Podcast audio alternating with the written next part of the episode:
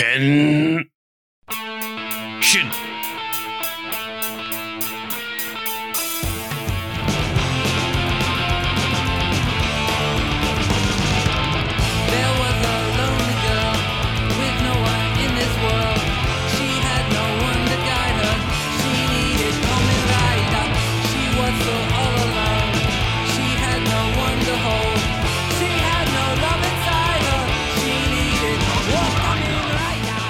Rider. For those who come right with me, everyone's Kip and me, Steph. Hey, Steph. Hey, Kip. Hey. It's been a very busy c- couple weeks, but we're back to uh, look at the Kiva movie and the Hyper Battle video before finishing Kiva off next week. And yeah, uh, there's a lot of little extra stuff uh, for this like series, uh, but um, these two are the main ones that we're like uh, looking at tonight. And yeah, interesting. There's a lot going on here. yeah, there really is, especially in the uh, choose your own adventure. I, I was not prepared for some of those.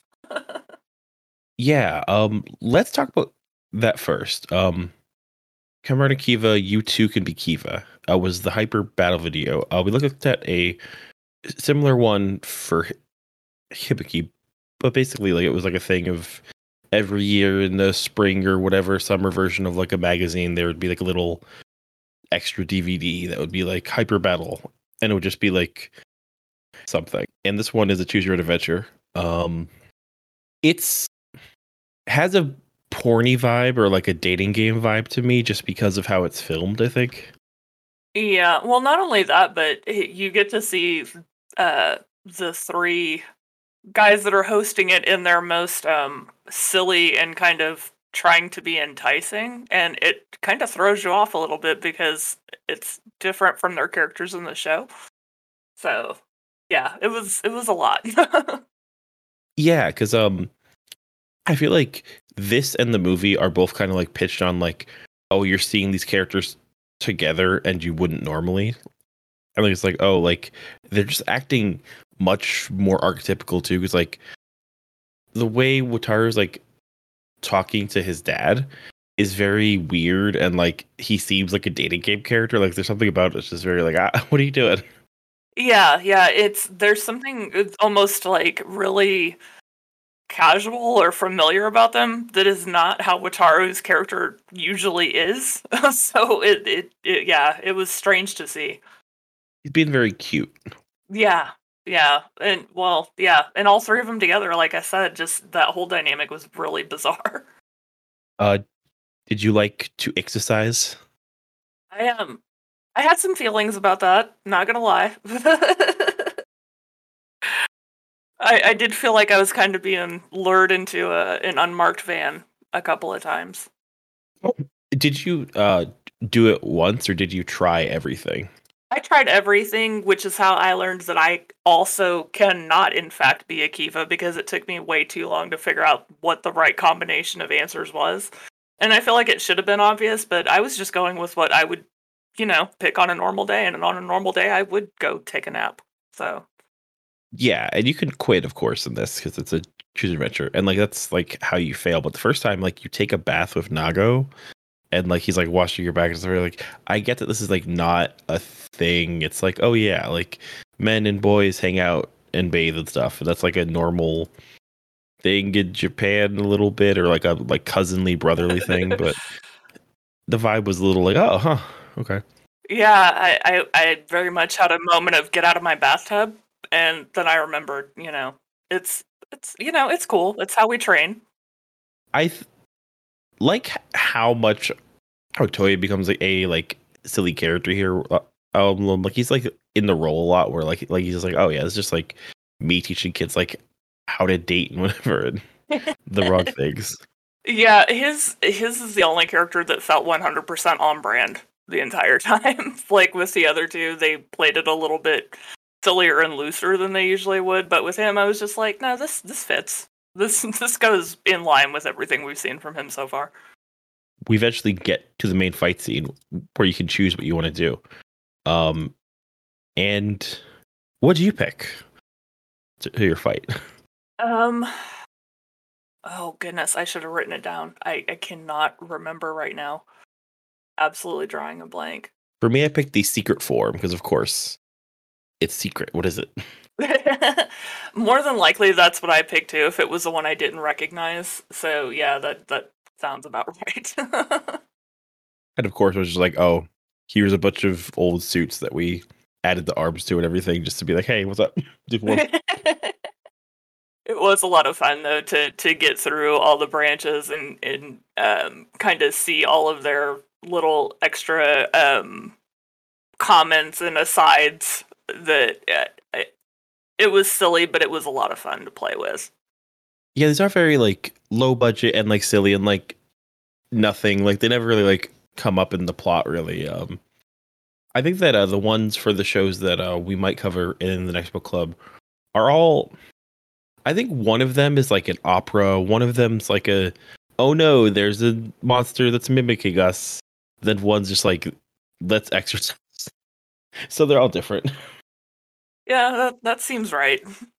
But yeah, it is the tradition. And also, as these shows go on, they definitely get more extra content. Like back in the day, it was like, here's a 15 minute short, and here is a movie. And that's all you get. Now there's like crossover movies and like extra, like big summer movies. But now it's just one on one. But uh, the main course this time uh, uh, was the um, Kamen Rider Kiva, uh, the King in the Demon's Castle, which was the movie. It was the it came out around episode 28 and 29. Um, you can tell, of course, that it is not canon or fitting in the timeline in the slightest, which is the way with like most of these movies. Right. Yeah. And and for good reason. I mean, some of the things that happen in this movie, they would have a rough time trying to retcon in the in the show if they tried to push it. So Yeah, there's this point too where it's like um they all know that Wataru is Kiva and they're cool with it. And I was like, oh okay. Like they're not even super trying, which is kind of freeing to be like, yeah, we're just gonna this is just like the movie. yeah, yeah. And I will say that that's one thing that like when they showed it in the movie, I wished that it came out in the series. Like it, it's always been very weird to me that no one's figured that out about Wataru. Um, and then when they do, it's like this big shock, and everybody's so surprised. But it's like he's always around every time something happens. Like he Clark Kent this this whole time, and no one called him. Like what is happening? Yeah. Um and like later on like there are some movies that like are canon and like actually like the one for one of our series is canon, but for two of them they're like what if 2 or 3 years later this alternate ending to, to like the series had happened. And it's like, "Oh, that's wild and not at all relevant to the series, but it's fun that way, I think."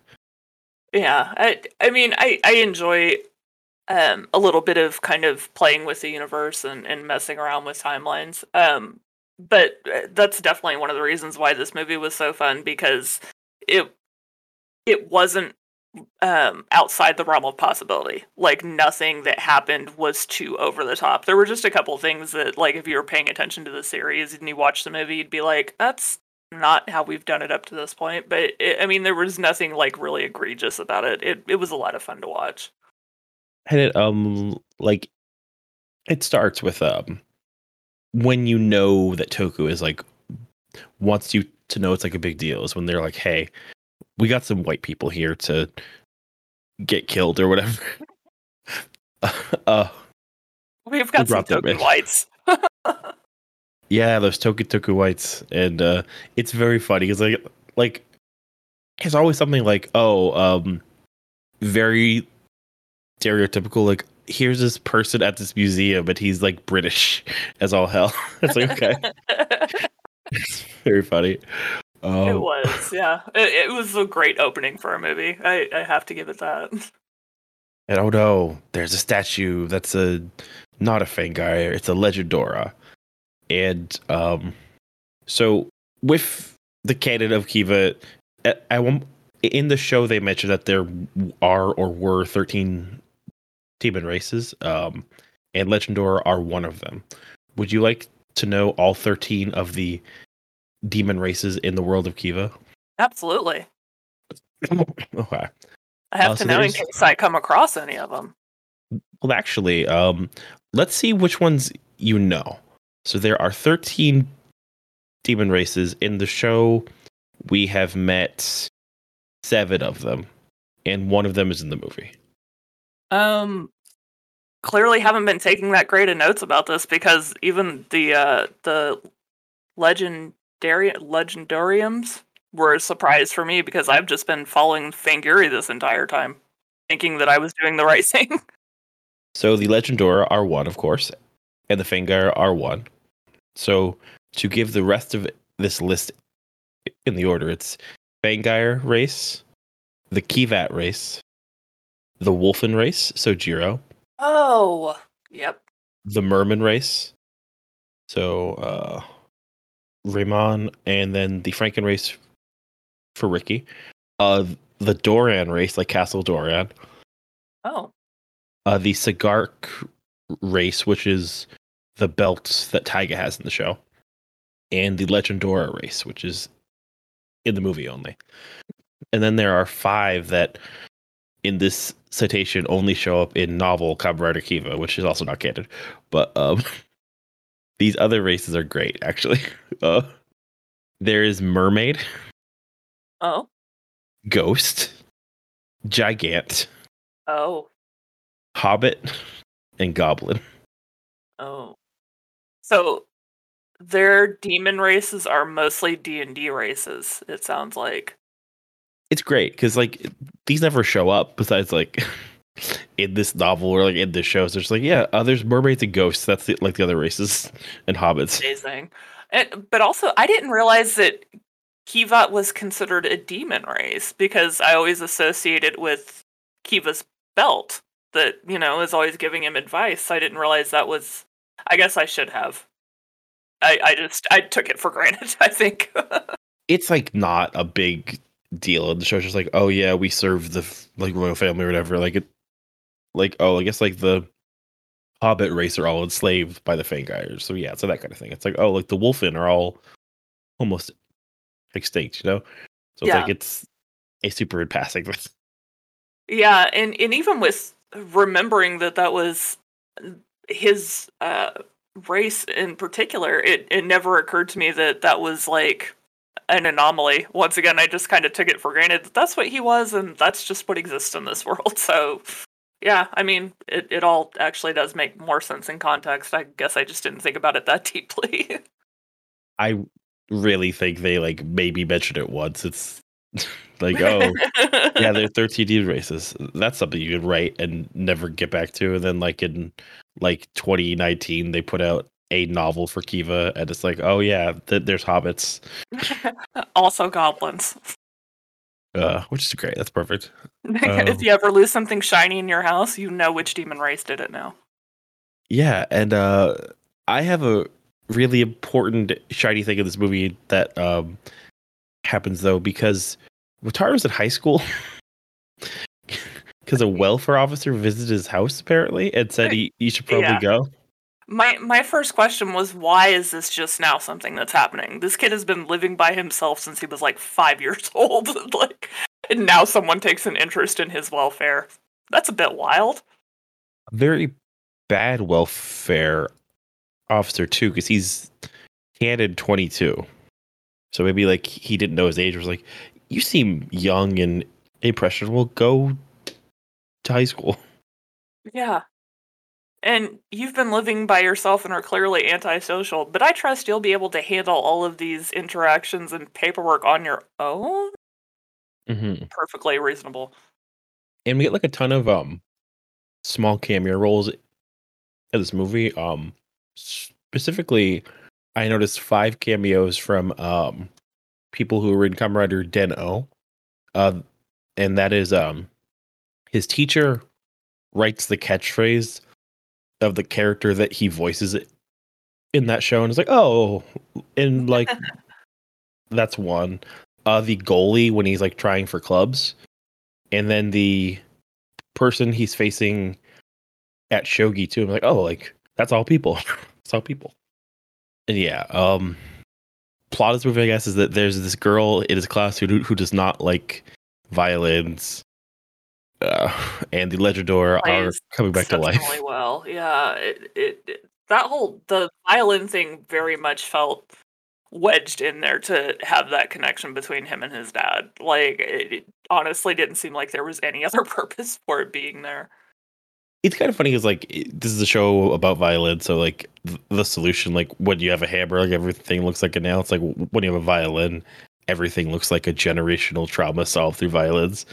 But uh I completely forgot that there was a character in this stuff, like because it's like a really short movie. It's like 80 minutes, and like it's mostly action scenes. So I forgot that th- this plot was ongoing in this thing at all. You know. Yeah, me too. And I think that that's probably why my notes are a little bit shorter than they usually are because I kept getting caught up in these really great fight scenes. So I'm like trying to remember things and making notes off to the side. Uh, meanwhile, being very caught up in all this action that's constantly happening. And there's this guy who can break out of prison. He like grabs a machine gun. He has shadow powers and escapes. And then like the blue sky group is like at the cafe being like, he might be inhuman because he hasn't aged for 22 years and he was executed unsuccessfully many times. So that's that's a that's a bigger tip off, dudes. Like Well, one thing I've noticed about the Blue Sky group is that catching on to things really isn't their specialty considering what they do for an occupation.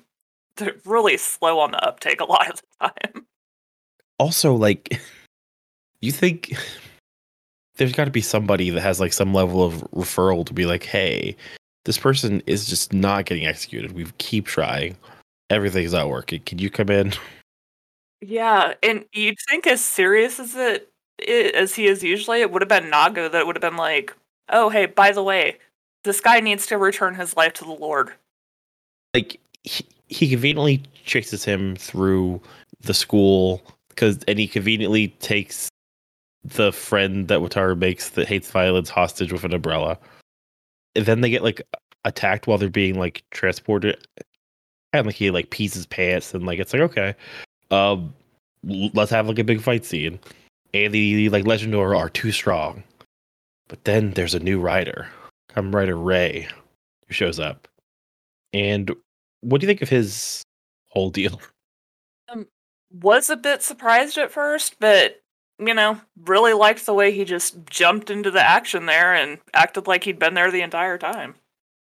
So he is played by the same actor as Taiga in the show, which I find very weird.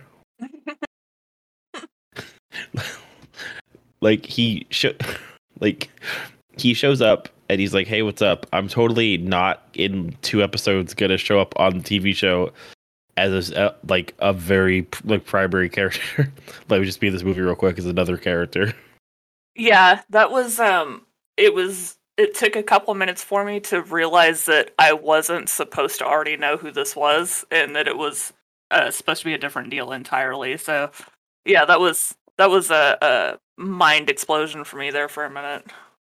Design's all right. He's just like a claw snow dude. That's his powers. Ice.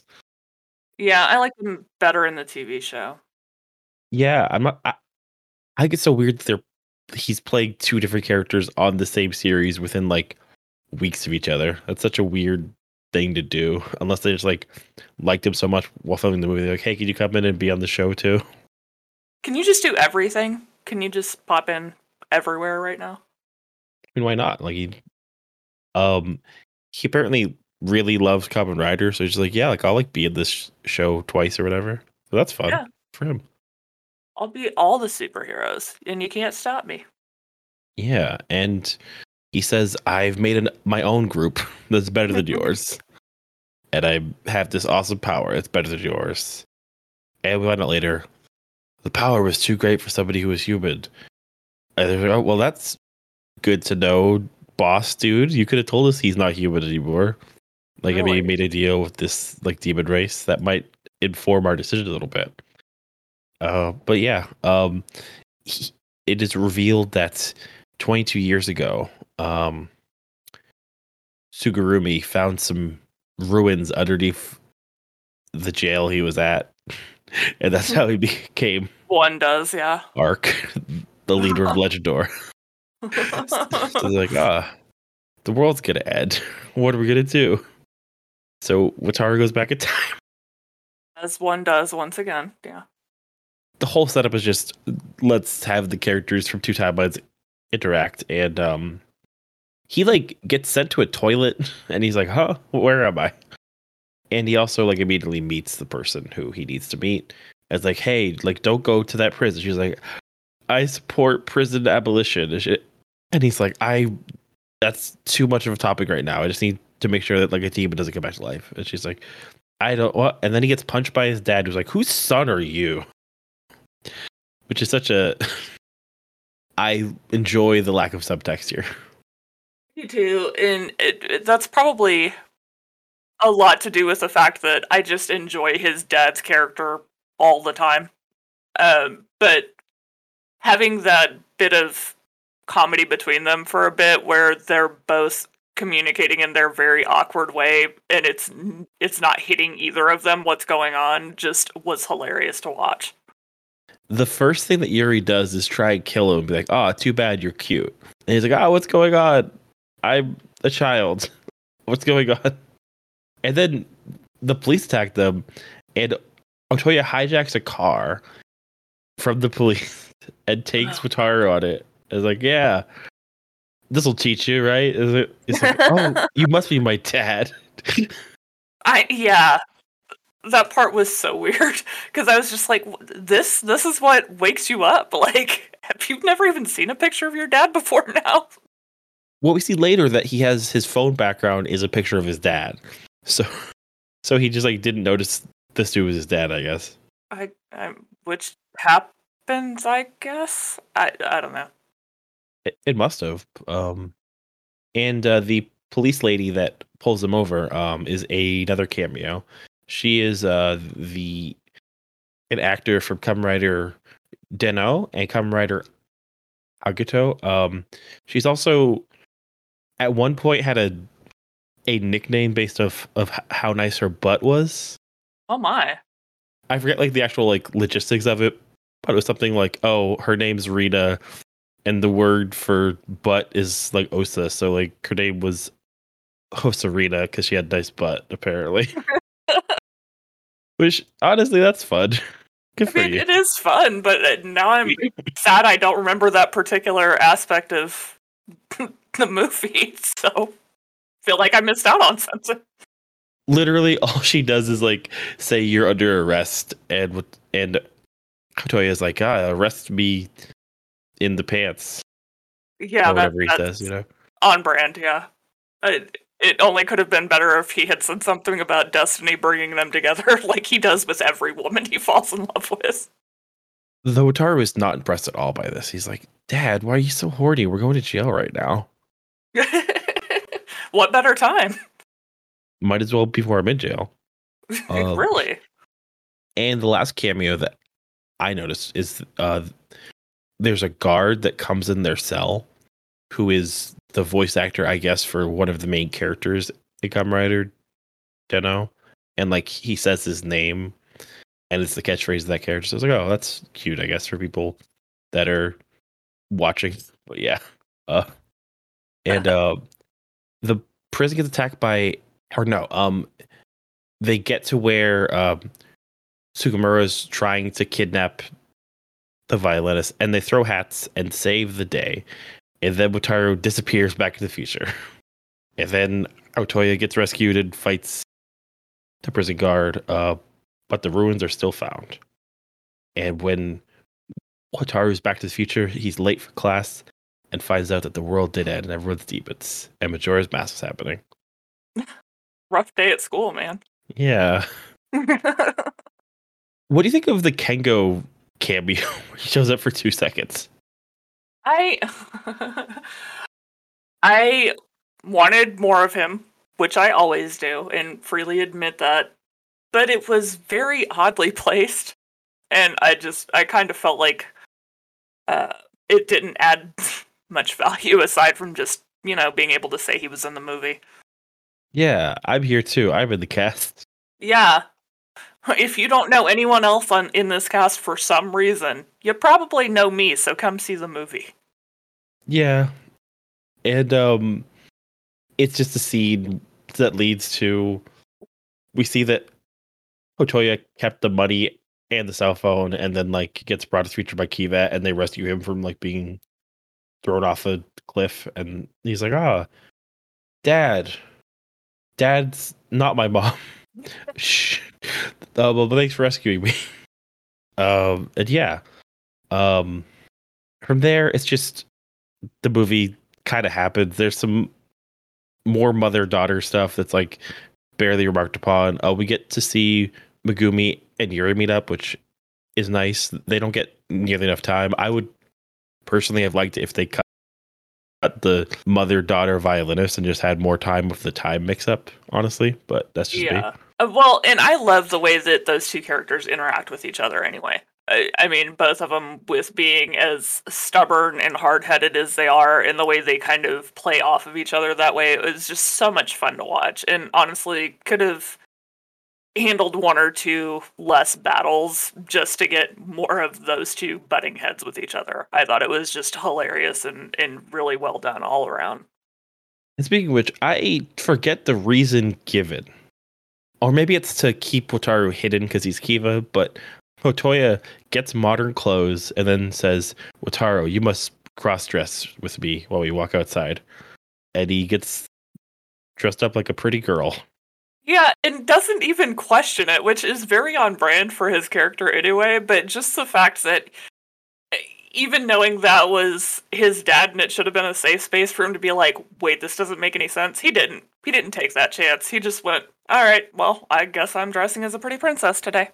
And just went on, went on along with it. A more extreme version of like when you are like a kid and like a relative is like, oh, I got you a shirt with a dragon on it. And you're like, oh, thanks. Oh, yeah, put it on right now. like something like that. yeah, yeah. I haven't seen you my whole life, Dad, so I guess I'll cross dress because you said so. Yeah, and uh, there was a part of me that almost wondered if it wasn't just because his dad's character is so mischievous by nature that he didn't just do Yeah. that on purpose to see what he could get away with. Even trolling his own son for a laugh, so that just it, it fit so well. What do you think of uh, when the butt occurred? the butt. Oh Otoya I- sees a song for the first time. I will say that um I'm I wasn't at all surprised um by how the characters played that off and I did get a good laugh out of it. However, it did remind me of just about a year ago to date when we were watching that very crude Toku movie for Valentine's Day and I just I'll had a sudden, yeah. uh, yeah, I had a sudden flashback where I just started laughing way harder than I probably should have about the whole thing because that flashed in my head. So yeah, I I went through a lot of emotions. And yeah, it's always funny to me to see the non-TV Kamen Rider stuff. It's like they very clearly like want to push the boundaries a little bit, like have a little like more blood, a little bit more swearing, a little bit more sexuality, I guess. But like this was like the a very lame kid show thong. It was like up her back more than her butt. It was just like slightly like up, and I was like, okay, yeah, sure. But you got across that he's from the '80s without ha- having to show a whole butt to kids, I guess. So good job. yeah. Uh, Well, and one thing that he's good at as an actor, uh, just what I've noticed from this series, is he- has uh, a talent for doing those really big facial reactions. Mhm. and it always makes every situation like that even if it you know would usually just be a little bit silly it, it makes me laugh that much harder every single time because he's able to convey so much emotion with so little and uh, you just you can't not be amused by it Yeah, he's very good, and like I'm just um like seeing him in these scenarios too, where like he gets more to do. Because like lately, we've mostly seen him like making violins and being like, "Hey, what's up? I'm not cheating on you. I just put my soul in this violin." so With nice to see him another get to have woman. Yeah, yes oh yeah yeah but yeah it was the movie was great because you got to see so much more of that like fun side of him that drew you in you know at the beginning of the series before all this stuff with the emperor started so it it was a lot of fun to call back to that for him yeah, and um, Ray shows up and is like, "Hey, you're the legendary Kotoya He's like, "Yep, I am." And then like immediately Ray's just like, "Man, he fucking sucks. Like your dad sucks, Wataru. He's such a fucking idiot." And he's then a tool. yeah, so and then just like in the Hibiki movie, there's this really cute girl who's doing something, and then it turns out she's a monster. This one's eating a lot.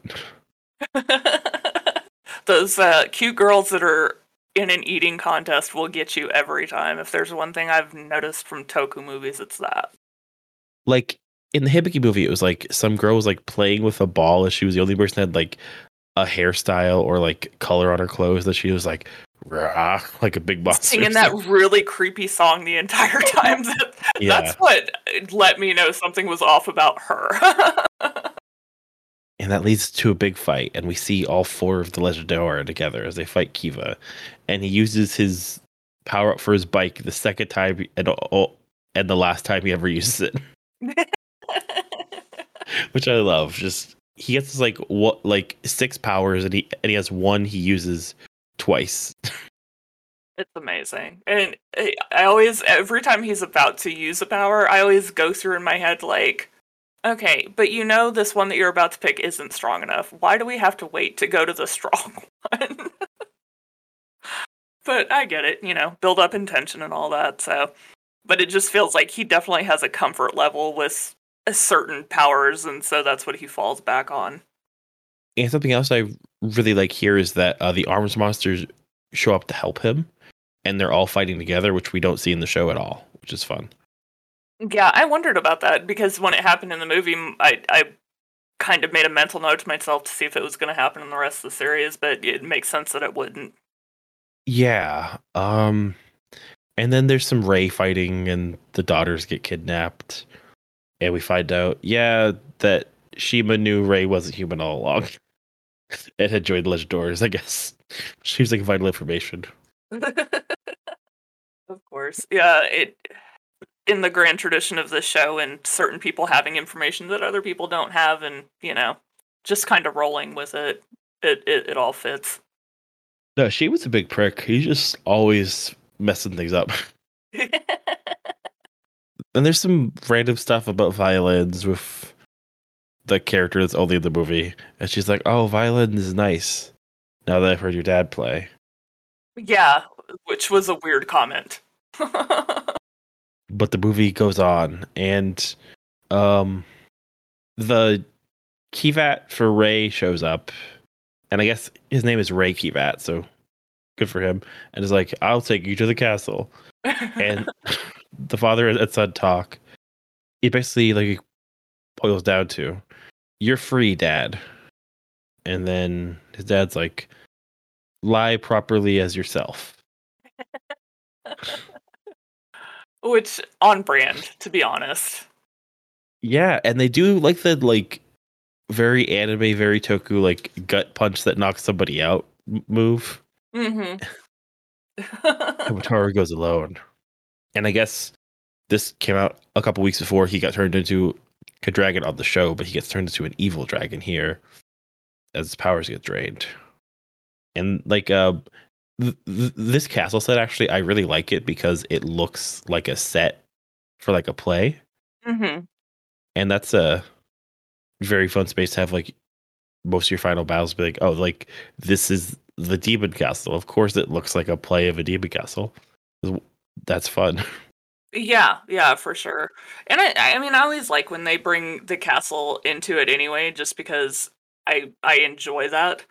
Um, but the way that they did it for the movie and made it even more kind of like dramatic and ominous than it is in the show was definitely um something that added to the the battle scenes that happen, you know, within it later on.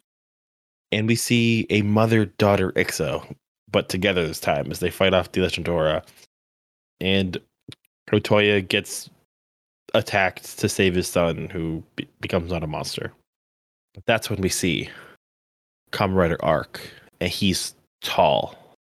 He's very tall. He's tall and tough.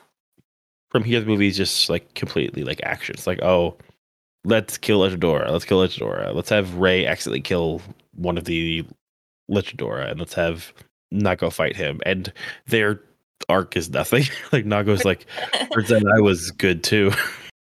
Yeah, yeah. It, it's it it felt like more could have been done with that, but eh, what can you do? Yeah, well, it's important because then Otoya's helmet gets damaged, and then he shows up, and then Wataru ha- has been fighting alone in that one quarry they like when he has to become emperor form, and that's when his his dad shows up w- without a helmet, and they fight together as Natsuki plays violin, and it's important because father and son are fighting together, and violins are being played. Don't forget about the violins. No, but that was it was cool to see them fighting together. I, I did enjoy that. That's one of those things that like they didn't think they were going to get to do when they were making this movie. So they're like, okay, let's make sure we at least have in this non-canon thing that kind of makes no sense with no real plot relevance. They can fight together. Yeah, might as well. I mean, it's it's a it's a world that you know isn't canon anyway, so it definitely makes sense to uh, you know kind of play with these themes that you wouldn't be able to make work within the series itself. And I like seeing them fight together. Um, I was like interesting that Otoya gets like the big no helmet moment where like he's like, yeah, we're doing like a, like father son attack, and you're in your outfit, and I'm got my face out for the ladies and the moms out there. So you gotta give the audience what they want. Yeah, I know. I just at that point, uh, it becomes a big CG smoz because Arc has the moon give him wings, and his chains get unchained, and the chains for Ray were claws. The chains for him are a big mouth, and the big mouth absorbs the moon. He gets wings, and he looks like a Tim Burton. It's true. And, yeah, like, but it yeah. was fun just for the over the top factor, um, which once again is something that you can do in the movie and not as much in the series because you do have to be careful about timelines and, and sticking with the plot and everything. But I mean, that's what makes these offshoot movies so much fun because once again, you get to play around with stuff like that. I do love how his belt said "Go to hell" and then like his like final form and like all like, "Oh, we're gonna fight the moon" and everything.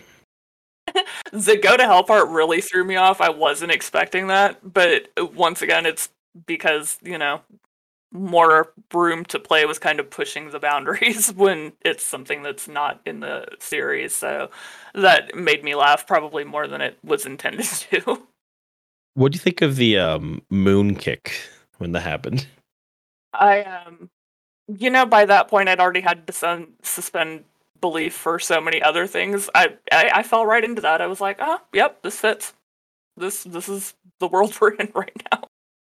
And honestly, um, I love the trope of the moon's as close as it looks.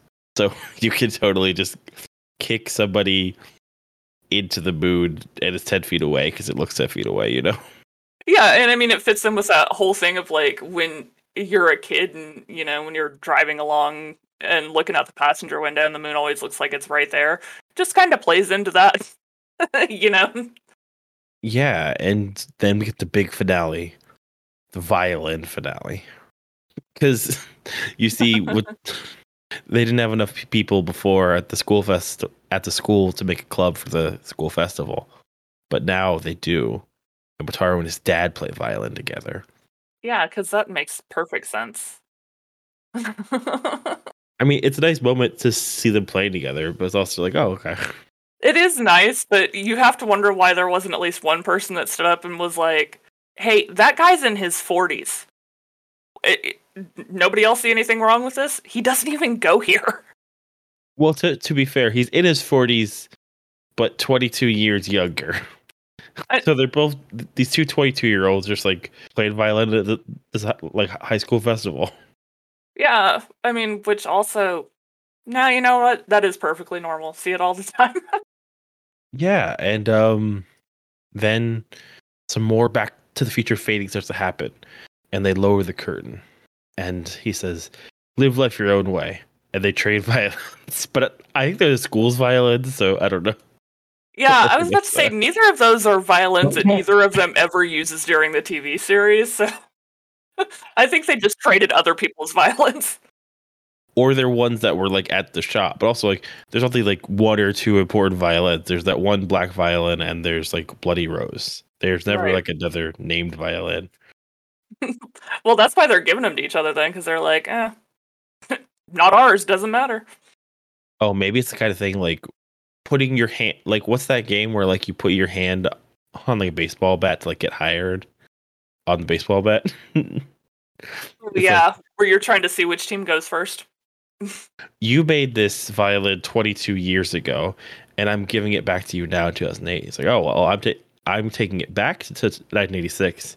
And then when you get it back to 2008, it's going to be another 22 years older. So it's like a how old can we get this violin by trading the same violin back and forth type paradox. The violin is like uh, one of those whiskey casks that they're trying to age as much as they can for better taste. That's what that violin is. They're just trying to make it as old as they can because they're like, now it's really priceless. Now, now it's even more priceless. That would be great if like the last shot of the movie is like this violin and like it like birds through the film. It's like because it was the same violin, but it was handed. It was getting 22 years older each time. Uh, add infinity, and now the timeline is destroyed. Yeah, makes sense. Uh, and uh, we also get like a mother daughter talk. That's fun. Um, I think Yuri and Megumi just should have had more time in this movie, but they make it work very well. Of like what time they have. Yeah, I agree. And you know, I I said the same thing earlier. Like I really would have loved to have seen more from those two, but you know, I get it. It it wasn't the point of the movie. Um, but it was fun and I definitely enjoyed, you know, all of their interactions together, but especially that one toward the end where they both kind of just chilled out and were, you know, trying to trying to get along, trying to understand each other and and realizing like where they were at with their relationship. And then we get the new girl that never shows back up, and Wataru, and they play violin together as the credits play, and we hear the credit song "Circle of Life." And it's like, yeah, that's good, right? it's inspirational as fuck. And um, I like the uh, uh, the like songs they get for the movies because they're always like by like real bands. They sometimes matter, sometimes they don't. And the song is very much like the like the, the subs for it. I was like, what if one day you met somebody and they weren't cool? I was like, this probably sounds better. um, I will be honest though, between um this and Hibiki and a couple of things that we've watched here and there, I, I've found quite a few uh, songs on Spotify from these shows that I can't understand a fucking word of, but I will rock out as soon as they start playing, just because I enjoy the music so much. No, yeah. Um, I definitely think there is something to certain songs, just like the cadence or like the way certain things like sound. Where they just like, um, Sh- Shakira had a like song that like a lot of people think sounds terrible in English, but sounds great in Spanish. Oh, I'm, I'm sure that's a lot of out. singers that are are multilingual. Yeah, it's like oh, like this song works really well, but th- there's something to like a lot of like J-pop stuff where it's like, yeah, um, I do feel like it has like a certain ring to it, and maybe that's just like not being able to focus on the lyrics, maybe just like the cadences of like that, like singing and speech. But it's always fun to have different languages. Oh yeah, for sure. And um actually one of the ones that I play pretty often is the um the flashback song. I believe that one was from Hibiki. And that's still just oh, it, it pops up and I just start jamming out. It's like I said, I can probably understand three words of it, and those are the three words they sing in English. Aside from that, it, it could be anything. They could be singing about birds walking on the highway, and I would be about as you know clued into what was happening. I'm a big fan of the uh more metal version of Flashback, where it's just like flashback. Dur, dur. Yeah. Yeah, Well, the guitar in that goes hard. Like you can't not like that. At some point, um, I should actually find this now, but um, there are like each Rider show has its own band made, but also there's like the Rider Chips, but also there's Rider Girls, which is a girl band. I think And you've they- told me about them before. Didn't you say that they make like um they make videos based loosely off the shows? Like their music videos where they like have dress up as characters? Or am I thinking of something else? Uh, kind of like they're like official, and they um yeah, so it's like that. It's like they get a bunch of eighteen year old singers like, hey, you want to be yellow and have a bat on your waist for like three years while you're like trying to break into the industry? They're like, yeah, okay. Yeah, sure. Maybe one day I'll get to be Megumi. I mean, it's not a bad gig, and they get Yeah, to like be think songs on the movies and stuff. But and that is the Kamen Rider Kiva movie. It, it was a ride. I will say that. Um, so we've watched uh, the movie for every series that we've watched so far. Um, this one definitely stands out just because it had so many moments that were so ridiculous, but there was so much action and so much fun, uh, especially with Otoya and Wataru's characters. That it, I can definitely see this being one that I go back to if I'm having a bad day, just to get a good giggle out of it. I just saw the uh that the movie has a catchphrase actually. So Oh, uh yeah. It is um an aerial war that challenges the ancient king. The strongest parachild rider in history attacks a giant rider. Huh. So that's good to know. Well, I know what my next tattoo is going to be. That's a pretty good yeah, parrot child history. Strongest. I kind of want to find out what the Hibiki one was really quick. If that had its own. I'm sure it did. The legendary Oni warriors gather, as recorded in ancient texts, the fierce battle of the Sengoku era. So that, that makes more sense, actually. It's really more spot on with what happened in the movie than than for this one, I think. We are coming to the end of Kiva, though. Have one more episode covering the last eight episodes of Rider Kiva, episodes 41 through 48. And then from there, um, we will talk about our next series then. Uh, we have it down to three um, contestants that are um, Kamen Rider Faiz, Kamen Rider Blade, and Kamen Rider Den-O. So we'll t- talk a little bit about um, what we to end up picking and the cast for that because we are going to bring some friends along and then um we till then uh who were your favorite characters this time around all right Um. So my favorite character. Um. I'm gonna have to say. Um. Man, that's a tough one. I think Otoya, just because he seemed to be the most um on brand with how his character is in the TV series. Like everybody else seemed to be overacting a little bit, but Mhm. he he seemed very, you know, true to form. i think i liked otoya i liked nago in the hyper battle video and i liked you in the hyper battle video i think that you and us and everyone watching did a very good job being anonymous on that bike and having that bath and learning how to pick up Jennifer or Jessica, whatever her name was, the mannequin. I felt like I should get extra points for not freaking out about the fact that Nago was in my bath. with a special technique for how to wash your back. What a bench. But uh, what was your favorite? Your favorite effect from this The moon. stuff? The moon. yeah, I, I, you don't even have to ask. First off, I love anytime they throw the moon into one of those transformation sequences anyway. Um, just because it always looks so cheesy but so cool somehow. But yeah, just straight up kicking it. That was perfect. No, yeah, I uh, enjoy the moon. It's good when it's in the sky like a big piece of pie. That's a Kiva. That's how I've always heard it. I'd probably go with the moon too. So that just leaves. What was our favorite outfit this time around? Oh man. Yeah, father and son uh, with son cross dressing.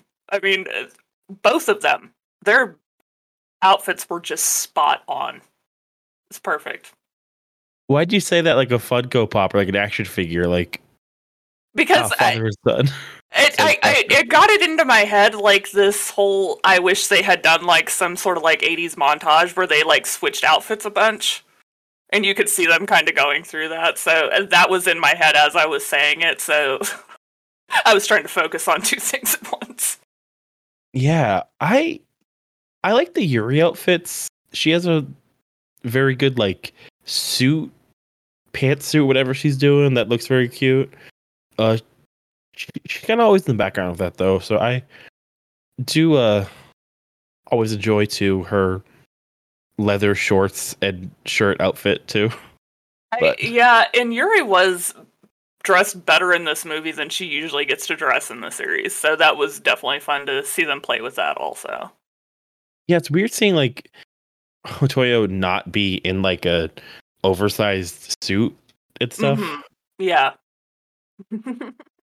so this movie had a web series called the uh the demon queen of the castle which is apparently all parody oh.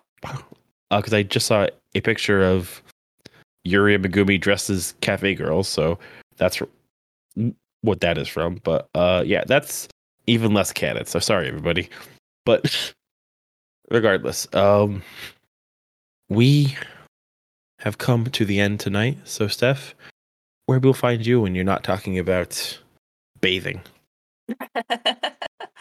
oh man, it's honestly hard to not find me talking about bathing, but if you do, it might be on my Twitter um, at hat underscore sis, um, Instagram at nobody much, or uh, the website for my other show is www.arcademilitia.com, which will also link you to uh, wherever you can find the podcast, whatever platform you like. Also, links back to Come and Ride with Me. Right. You can find me on twitter.com at James Forge. You can find the podcast at Come Ride With Me on Twitter and Instagram. There's CommonReview.com, which has episodes and articles. There's CommonReview.com slash episodes for uh just direct links out to different services if you need them.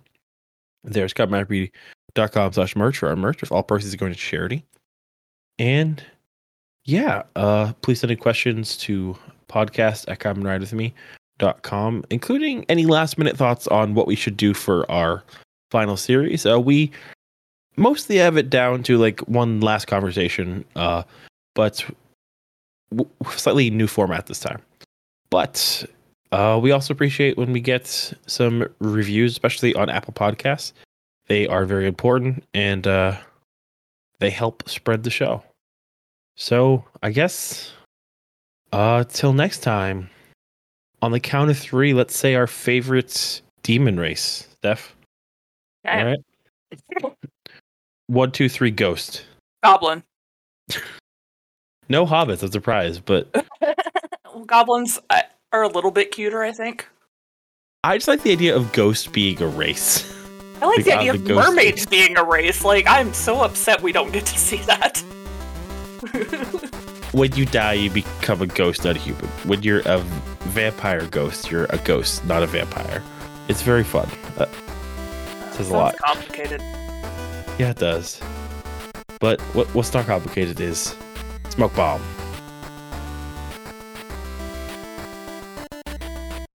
I started saying that uh, at the end of conversations.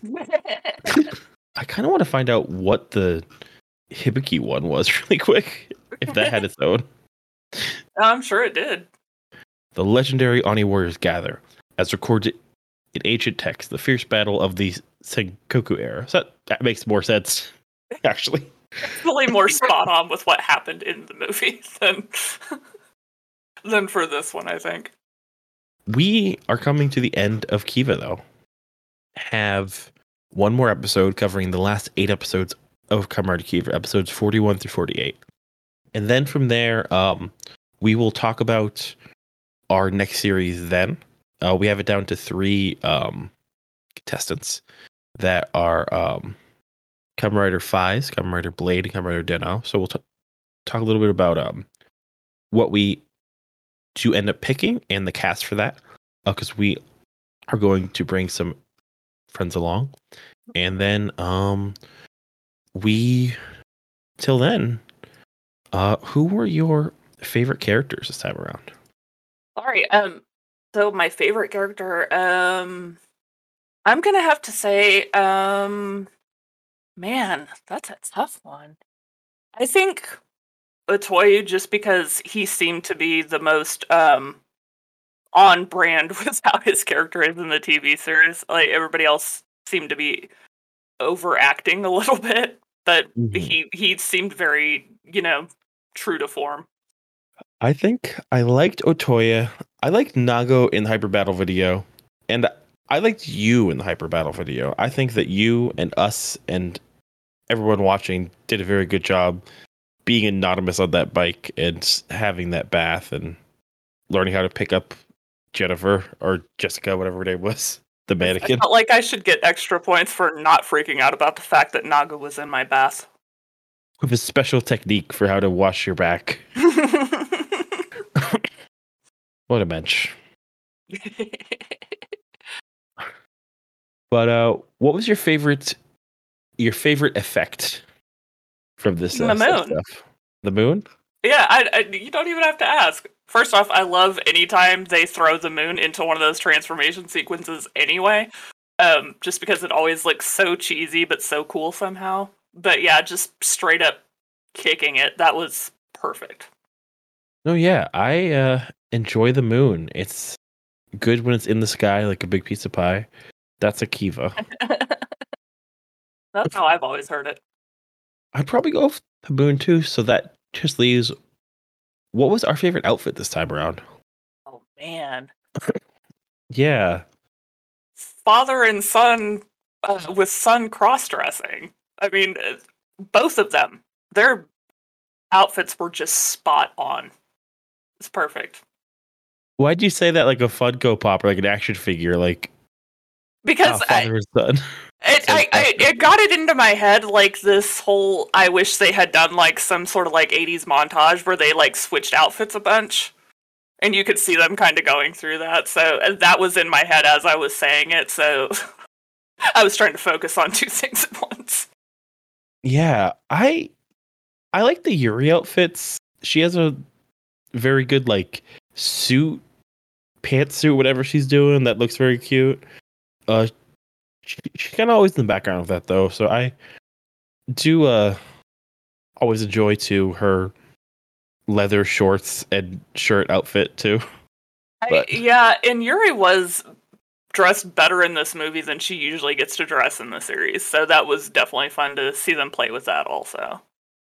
Yeah, it's weird seeing like Otoya not be in like a oversized suit and stuff. Mhm. Yeah. so this movie had a web series called the uh the demon queen of the castle which is apparently all parody oh. because i just saw a picture of yuri megumi dressed as cafe girls so that's what that is from but uh yeah that's even less canon so sorry everybody but regardless um we have come to the end tonight so steph where we'll find you when you're not talking about bathing.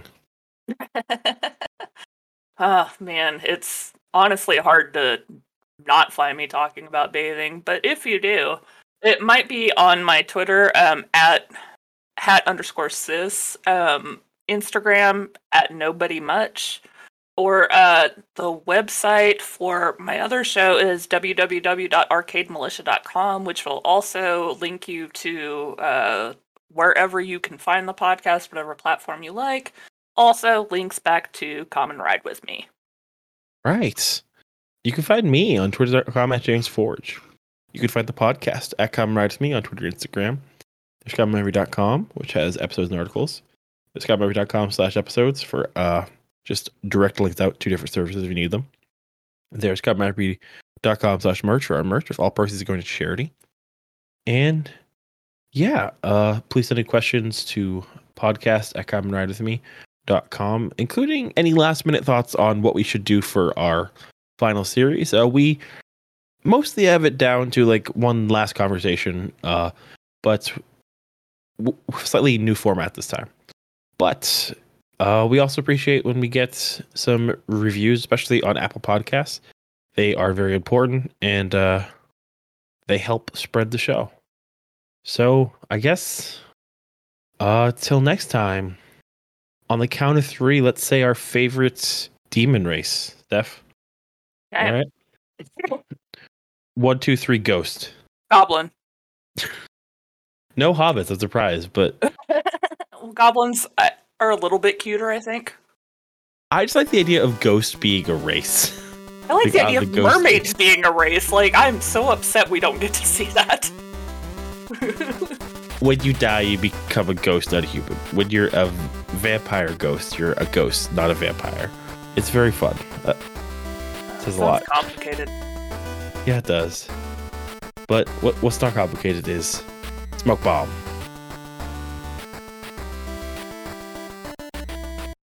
I started saying that uh, at the end of conversations.